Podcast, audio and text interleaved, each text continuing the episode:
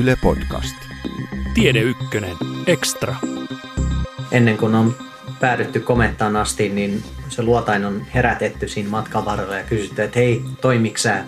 Ja jos et toimi, niin kerro meille. Ja sitten siinä vaiheessa kaikki ne ryhmät on toiminut sitä, että älä vaan hajo, älä vaan hajo, älä vaan hajo. Koska avaruuteen lähettäminen on semmoista puuhaa, että toivotaan, että se toimii siellä niin kuin sen pitäisi. Kometan kooma. Tämä on just se kaikki pöly ja kaasu, mikä muodostuu kometan ympäri. Miten elämä voisi muodostua maapallon päälle? Siinä edellä tutkijat Esko Gardner ja Boris Zaprudin Turun yliopistosta. He tutkivat Rosetta-luotaimen lähettämää dataa 67P Surumimov Gerasimenko komeetasta. Minä olen Teija Peltoniemi. Tässä podcastissa asiaa komeetta-tutkimuksesta. Pohdimme myös, miksi meidän pitää olla kiinnostuneita komeetan materiaalista sekä mikä yhteys sillä on astrobiologiaan. Elämällä ei ole tiukka määritelmä tehty. Sitä vähän sanotaan niin, että sillä ei ole tarkka määritelmä, mutta me uskotaan, että me tunnistetaan se, kun tavataan. Miksi kometat on astrobiologeilla on mielenkiintoiset, niin ensinnäkin kometat luovat ympäristöjä auringon läheisyyteen, jotka voi olla elinkelpoisia, veden ja muiden organisten aineiden tuominen.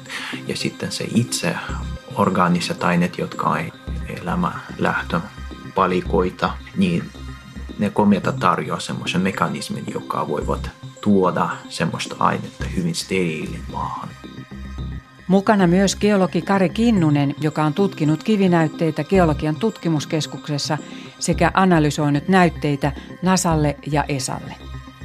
No se on lähinnä tutkijat, ulkomaiset tutkijat ottaa yhteyttä. Et esimerkiksi just niin kuin Nasan Esan, siellä on, ne on ollut kiinnostuneita ulkomaiset tutkijat, että mitä mä oon tutkinut sellaisia materiaaleja, missä voisi mahdollisia mikrofossiileja esiintyä esimerkiksi Marsista – ja Marsin just elämäntutkimukseen liittyen siinä on ollut sekä Esalla ja Nasalla mielenkiintoisia tutkimushankkeita, joita on yritetty löytää sellaisia geomateriaaleja, missä voisi säilyä vanhoja elämänmerkkejä. Ja siinä on niin tutkittu sitten vähän korukivinkin liittyviä erilaisia akaatteja ja kalsedonimuunnoksia, koska ne on sellaisia, mitkä vois säilyttää tuommoista vanhaa elämänmerkkiä. Ja ton tapaisia töitä siinä on tehty. Mitä tarkoittaa mikrofossiili nimenomaan? No mikrofossiili on mikroskoopilla nähtävä tuollainen jäänne eliöstä. Ja ne on sitten niin oikeastaan kaikkein parhaiten säilyviä, koska useasti ne on tuollaisia piikuorisia eliöitä olleet siis maa, maapallon elämässä, mutta sitten myös sitten muihinkin tuollaisiin alkuaineketjuihin perustuvat noin eliöt, niin ne vois säilyä tuolla tavalla. Mutta sitten jos ne, niillä on tämä Mars-yhteys tai jotenkin Joo. ne tulee kauempaa kuin ihan tästä meidän maanpiiristä, niin, niin jos ne on eliöitä, siis Joo. orgaanisia, Niin, niin mitä ne silloin todella on? Mitä Joo. ne on niin kuin orgaaniselta kannalta, Joo. siis jos ne on niin kuin eliöitä, niin mitä, mitä ne on? Onko ne karhukaisia vai No mitä? ne olisi lähinnä niin kuin meidän noita sinileviä, siniviherleviä ja vastaavia. Että ne on niin kuin niitä alkeellisimpia, mitä voisi ajatella, että Marsissa voisi olla ollut olemassa silloin, kun siellä on ollut, ollut vettä myös. Komeetat ovat irrallisen materiaalin kasaumia ja ne kiertävät aurinkoa. Lunta ja jäätä komeetassa on paljon, mutta muutakin materiaalia löytyy. Rosetta-luotaimen lähettämästä materiaalista saatiin selville, että 67P komeetan pölystä noin puolet on hiilipitoisia makromolekyylejä. Miksi meidän pitäisi olla kiinnostuneita Boris Zabrudin ja Esko Gardner komeetan pölystä, komeettojen pölystä? Mm-hmm. Varmaan voisi aloittaa sillä, että sillä on suoranainen välitön vaikutus siihen, että mistä me ollaan tultu, ketkä me olemme ja mistä me ollaan ja miksi me olemme tässä, koska siinä kometoilla on tosi suuret vaikutukset maapallon kehityshistoriaan. Aloitetaan vaikka sillä hypoteesilla, että maapallon vedet saattaa olla peräisin komeetoista. Tosin tämä viimeisin tulos, mikä on tuota Rosetta-luotoimesta, on saatu sitä isotoppisuhteesta deuterium-vety isotoppisuhteet oli semmoisia, että ne viittaa siihen, että ei se meidän vesi välttämättä ihan samanlaista ole, mutta se, silti se on vain yksi mittaustulos, joka ei peruta sitä hypoteesia. Että saattaa olla, että esimerkiksi kometat on tuoneet meille maapallolle vedet. Toinen merkitys on se, että kometat, no ne tippuu maahan välillä. Suoraan sanottu, että siinä on suora vaikutus semmoinen, että jos kometta iskee maapallolle, niin siinä on kyllä tuhoisat seuraukset. Tai jos esimerkiksi tämä Tunguskan meteoriitti, mikä on tapahtunut liki sata vuotta sitten, niin jo silloin oli semmoinen vaikutus, että se kaatoi metsät mitä satojen neliökilometrien alueella.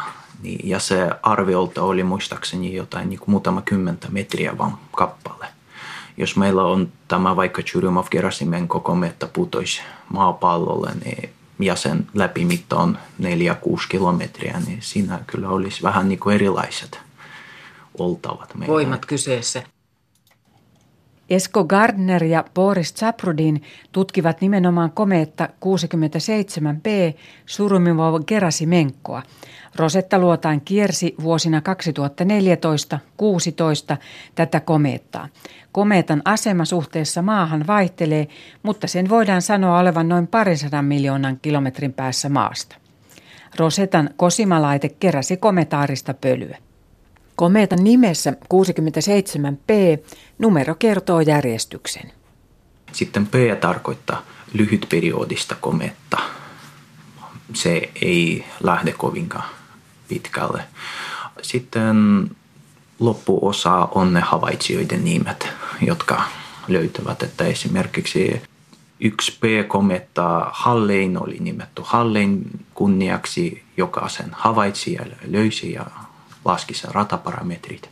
Ja sitten muut kometat, esimerkiksi Churymovin Gerasimenko, niin siinä oli semmoinen hauska se tarina, miten ne löysi sen, että siinä mm, toinen tavalla havaitsi sitä kometta ja toinen löysi sitä havaintoa valokuvista, kuvalevyistä. Esko Gardner, kun sä oot analysoinut komeettojen kemiallista koostumusta, niin vielä sun osalta, niin miksi meidän pitää olla kiinnostuneita, mitä ne komeetot pitää sisällään ja se pöly nimenomaan? Siis äh, siinä on äh, jonkin verran eroa, mitä erityisesti alkumaan olosuhteissa. Eli silloin kun maa on muodostunut alun perin äh, maapallo, ma- siis. maapallo niin kuin ihan meidän aurinkokunnassamme, niin silloin on ollut tietyt kiviset olosuhteet ja ne olosuhteet, mitä siinä muodostumisvaiheessa on ollut, on ollut erittäin kaoottiset ja kuumat. Eli se tarkoittaa sitä, että on paljon semmoista ihan alkuaineita ja, ja muita aineita, jotka on voinut niin kuin, tuhoutua tai sitten mennä niin kuin, maanpinnan alapuolelle, niin että se ei ole niin kuin, aktiivisesti ollut käytössä. Ja samalla tavalla kuin nyt pitäisi mennä maan alle louhimaan jotain mineraalia, niin että me saadaan niitä, niin niitä ei vaan niin kuin löydy jostain niin kuin kadun, kadun nurkasta. Ja kometteen näkemys on, on se, että jos ne tulee sinne maan päälle, eli ne osu maahan, niin ne pystyy tuomaan niitä tarpeellisia ainesosia sen muodostuneen niin kuin kivimaan maan päälle. Joko onko se vettä tai jotain hiilivetyyhdisteitä tai jotain muuta, mikä on niin kuin valmiiksi käytettävässä muodossa joko siihen, että voidaan muodostaa jokia tai järviä tai sitten semmoisia alkuainesosia jollekin yksinkertaiselle elämälle. Mm. Eli senkin kannalta se komettojen pöly ja komettojen koostumus on mielenkiintoista, koska se eroaa huomattavasti, mitä esimerkiksi meteori- meteoriiteista ollaan nähty. Eli niiden kemiallinen koostumus eroaa, jolloin sitten nähdään, että, että kometoissa löytyy tätä, mitä ei meteoriiteista löydy jolloin se on mahdollista se, että komettojen mukana on tullut enemmän jotain aineita tai eri muodossa niitä aineita, jota sitten taas semmoisen alkumaan muodostumisen aikaan ei niin ollut saatavilla lainkaan. No siis täytyy tässä mainita, että hyvin monet meteorit ovat kometaarista alkuperää. Että muun muassa ne meteoriparvet, mitkä me havaitaan, noin kaikki leonidakset ja noin, niin ne on komettojen pyrstöjä käytännössä, jonka läpi maapallo menee oma rata pitkin.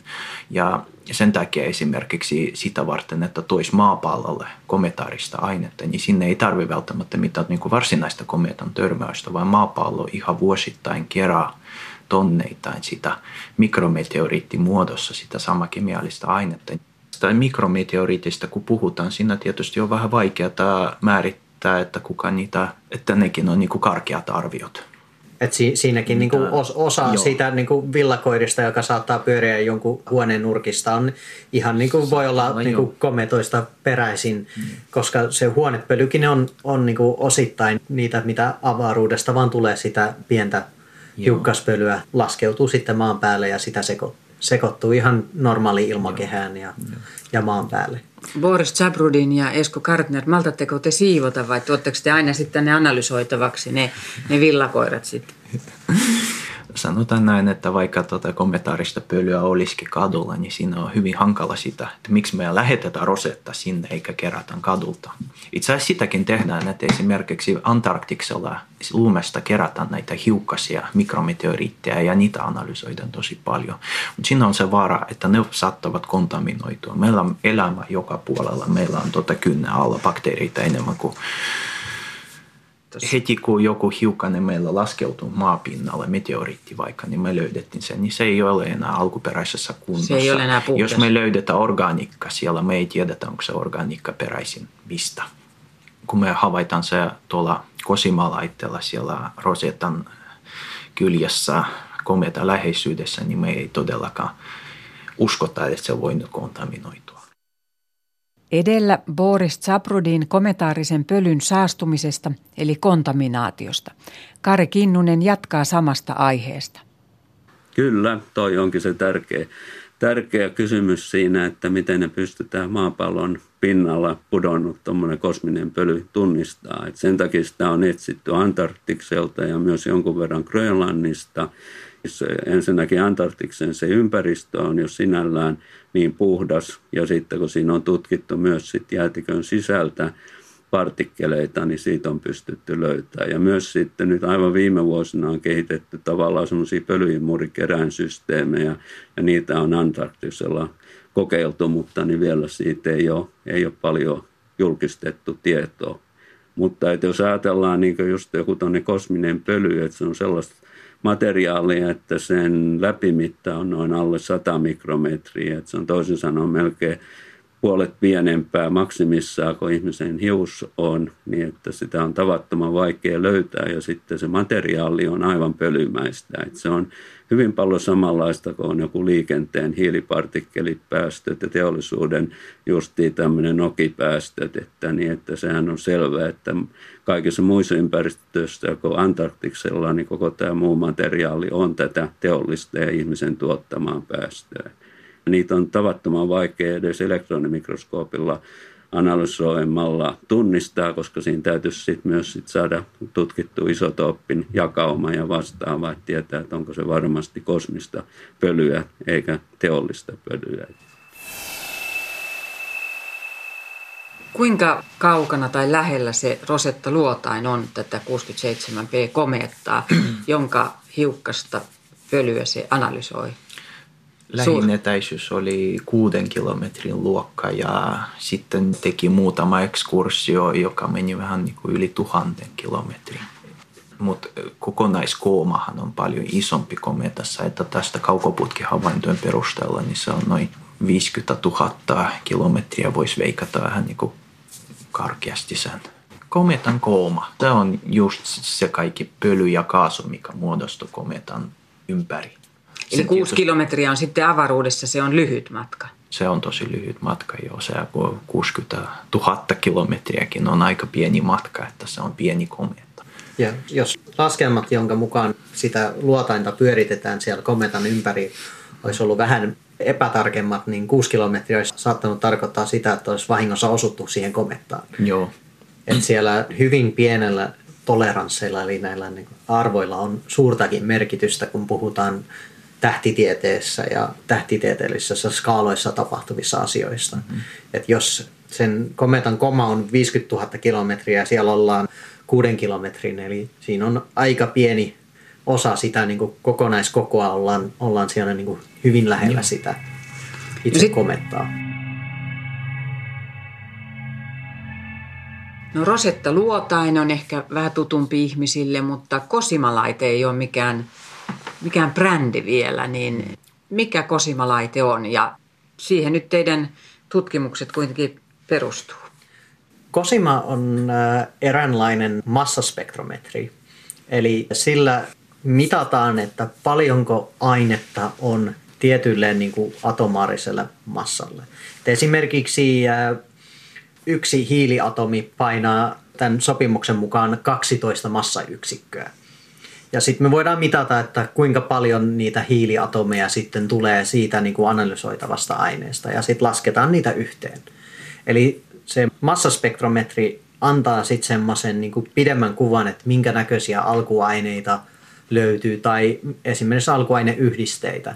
Ihan molekyylejä saattaa löytyä. Joku yksinkertainen on esimerkiksi metaani, jossa on yksi hiili ja neljä vetyä, joka sitten painaa sen noin 16 massayksikköä. Ja me voidaan katsoa, että okei, paljonko on tullut metania tällä 16 massayksiköllä. Siinä vieressä saattaa olla happi, joka myöskin painaa 16, mutta se on vähän alle 16, jolla ne voidaan erotella toisistaan. Ja me voidaan katsoa esimerkiksi paljonko metania on, paljonko happea on. Mm. Jos happe on hirveästi, niin se voi olla, että se metani ei löydy niin helposti. Mutta se Kosiman idea on ollut oikeastaan niin kuin kaksivaiheinen. Toinen on nimenomaan tämmöisten massaspektrien mittaamista, eli hakea, että minkä näköistä ainetta siellä on, mitä alkuaineita, löytyykö sieltä rautaa, löytyykö sieltä nikkeliä, minkä näköisiä hiilivetyyhdisteitä siellä saattaa ole, olemaan. Toinen juttu on ihan tämmöinen niin kuin visuaalinen puoli. Eli silloin kun sitä komettapölyä on kerätty mm-hmm. eräänlaisen niin kuin suppilon kautta osoittamalla sitä suurin piirtein niin kuin komettaa kohdin, että avataan suu ja katsotaan mitä sinne suun pohjalle kertyy, ja sitten otetaan tämä meidän kappale, johon me ollaan kerätty semmoista komettapölyä ja laitetaan se kameran alle ja katsotaan miltä se näyttää. Et se on ollut niin kuin se toinen puolikas oikeastaan niin kuin sen laitteen analyysistä on katsoa, että miltä ne komettahiukkaset näyttää, kuinka isoja ne mahdollisesti on, minkä tyyppisiä ne ovat. Että ovatko ne semmoista, että ne hajoaa helposti vai semmoista, joka tulee niin kuin semmoisena isona kivenmurikkana alas kun pöly on pölyä, siis hiukkasia. Eli hirveän pieniä. Kuinka pieniä ne on sitten? Minkä, mikä koko luokka siellä sitten on niin sen komeetan ympäriltä, kun sieltä lähtee sitten tavaraa? Kosimaa on havainnut hiukkasia, jotka on kymmenestä mikrometristä sinne johonkin millimetrin paikkeilla. Mutta se varmasti johtuu tuosta myös rajoitteista, että sen suuremmat ei oikein välttämättä mahdu sinne suppilon tai sitten todennäköisesti semmoinen menee ja pysyy kokonaisena myös siinä laitteen sisällä asti. Se on tota pieni, mutta sitten myös optisesti on havaittu se kaikista, että siinä pitäisi olla ihan niin hyvin ohuttakin hiukkasta, joka on valon aallonpituuden luokkaa, eli noin puhutaan mikrometrimurtoosista. Eli 10 mikrometriä, minkä sä mainitsit nyt ikään kuin pienimpänä, niin, niin sehän on siis mm, se mikrometri on... 10 potenssiin miinus 6. Kyllä, eli miljoonasosa Mini... metriä, eli millimetrin tuhannesosa. Juuri, millimetrin tuhannesosa, juuri näin. Mutta vielä pienempiäkin voi olla. Tai siis niitä on, niitä vaan ei ole havaittu Cosima-laitteesta osittain sitä, että meillä resoluutio tai mikroskoopin resoluutio on luokka 10 mikrometriä. Ja toiseksi siinä voi olla jonkinlainen sähköstaattiefekti esimerkiksi, joka seulaa niitä pois, tai sitten joku muu ilmiö.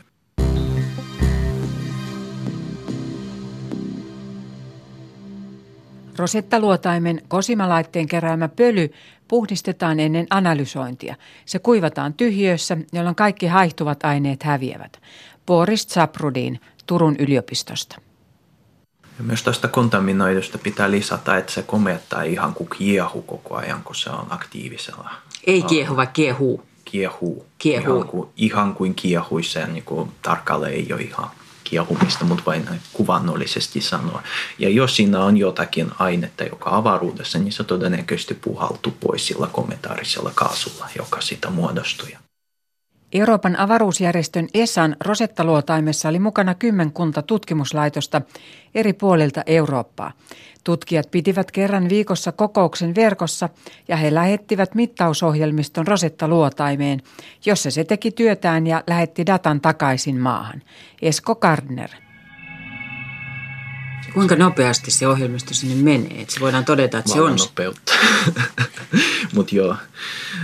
Mu- muutamia minuutteja kuitenkin kestää. No, no siis...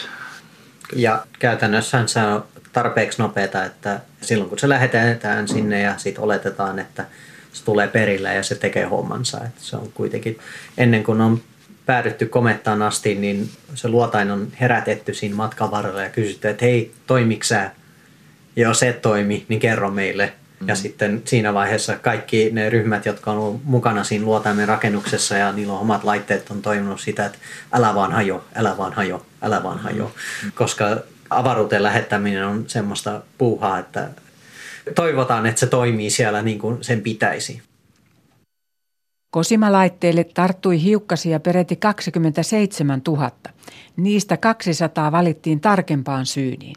Hiukkasia luokiteltiin ulkonaan perusteella sekä minkä muotoisia ne olivat alustalla, johon ne olivat tarttuneet, Boris Zaprudiin.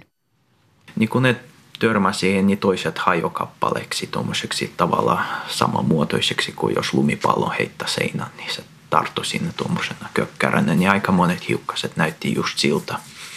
Ja toiset sitten pysynyt kovana ja kiinteänä, niin me yritettiin vähän kattaa kaikkia että se olisi mahdollisimman kattava se otos sieltä. Joo, joo nimenomaan. Ja sitten myös tota, toisista hiukkasista, suurimmista hiukkasista saa parempaa signaalia, niin sitäkin otettu huomioon. Mutta minkälaisella, siis miten ne sitten on teidän tarkasteltavana? Että sinne meni ohjelmisto ja siellä on tämä massaspektrometrilaite siellä kosimassa, niin mitä te sitten näette? Nyt kun tämä, minkä sä kuvailit, alustalle törmää, tulee tämmöinen jälki, niin – mitä sä näet? Mä näen valokuvat sitä, että mi, mi, miltä se pöly näyttää siinä taustalla tai sillä alustalla. Ihan mikroskoopin avulla otettu ja se otetaan vähän niin kuin kahdesta suunnasta varjo varjostavalla valoistuksella. Ja Eli nähdään tavallaan kyllä, pieniä korkeus, korkeus, korkeuttakin nähdään.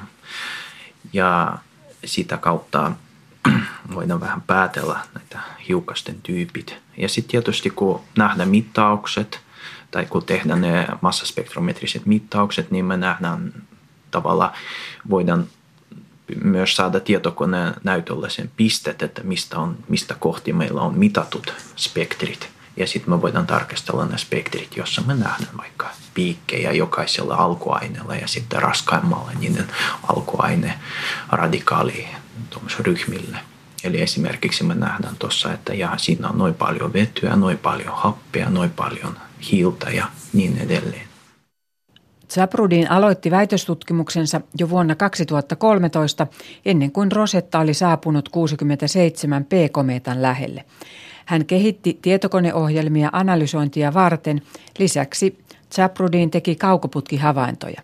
Esko Gardner on analysoinut kemiallista dataa.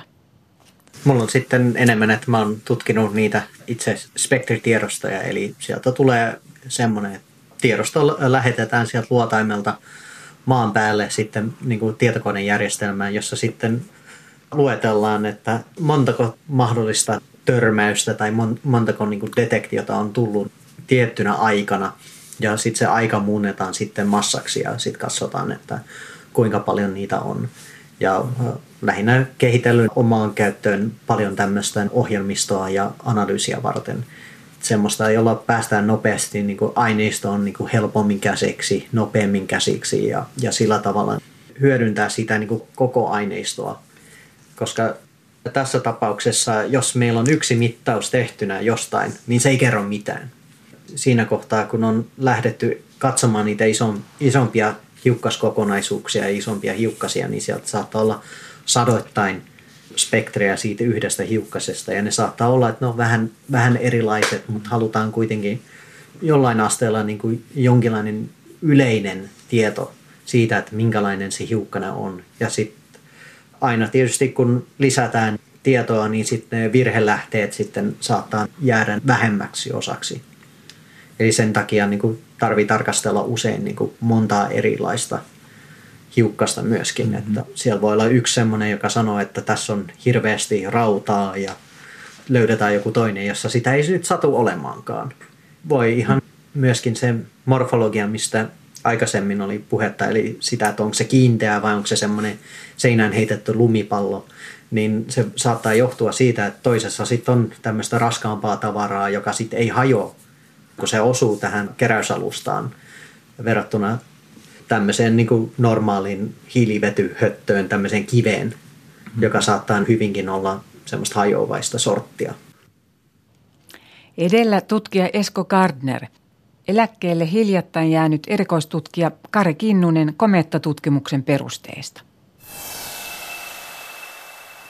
Jos ajattelee niitä komeettoja ja sitten siellä on vielä niin se tähtien välinen aine, niin millä lailla sä, Kari Kinnunen, kun sä oot mineralogi, geologi, mutta tunnet siis nimenomaan näitä mineraaleja, niin mikä siellä on niin kuin jotenkin sellaista, joka antaa sitten, niin kuin minkälaiset alkuaineet ja sitten yhdistelmät antaa vihjaa jotenkin siitä menneestä ajasta ja tästä meidän nykyisestä kivimaailmasta? No se idea noissa on tietenkin, kun tutkitaan meteoriitteja ja kosmista pölyjä vastaavaa, on, että me päästäisiin mahdollisimman pitkälle aurinkokunnan historian tutkimuksessa. Ja koska nämä meteoriitit ja komeetat, niin ne on kappaleita siitä pölykiekosta, mistä on aurinkokunta sekä itse aurinko että sitten ne planeetat on muodostunut. Ja siinä on sitten nämä mineraalit, ne on hyvin, hyvin tuollaisia alkeellisia ja sitten vähän lukuisia verrattuna mitä on nykyään maapallolla. Et jos ajatellaan, että meteoriiteista on löydetty yhteensä noin 250 eri mineraaleja, kun niitä taas sitten maapallolla tunnetaan mineraaleja nykyään noin 4500 kappaletta. Ja se on mielenkiintoista, että tässä on sitten jopa esitetty, että, niin, että mineraaleillakin on oma evoluutionsa, että niin on sellainen amerikkalainen kuuluisa tutkija Robert Heisen, niin hän on kehittänyt sellaisen teorian mineraalievoluutiosta, mitä voidaan myös käyttää sitten tavallaan myös sit elämän etsintää avaruudesta. Et se ajatus on, että jos elämää on jollain taivaan kappaleella, niin se vähitellen alkaa lisätä sillä taivaan kappaleella esiintyvien mineraalien lukumäärää mikä tuntuu aika noin hämmästyttävältä. Ajatellaan, että niin evoluutio olisi sitten vaan tuollaisissa elävissä organismeissa, mutta myös sitten niin tuommoinen kehittyminen, tavallaan evoluutio on olemassa taivaan kappaleessa just niiden yksittäisten rakennusosasten mineraalien lukumäärässä. Tässä esimakua seuraavasta osasta. Sitä, että onko se kiinteä vai onko se semmoinen seinään heitetty lumipallo, niin se saattaa johtua siitä, että toisessa sitten on tämmöistä raskaampaa tavaraa, joka sitten ei hajoa, kun se osuu tähän keräysalustaan verrattuna tämmöiseen niin kuin normaaliin hiilivetyhöttöön, tämmöiseen kiveen, joka saattaa hyvinkin olla semmoista hajoavaista sorttia.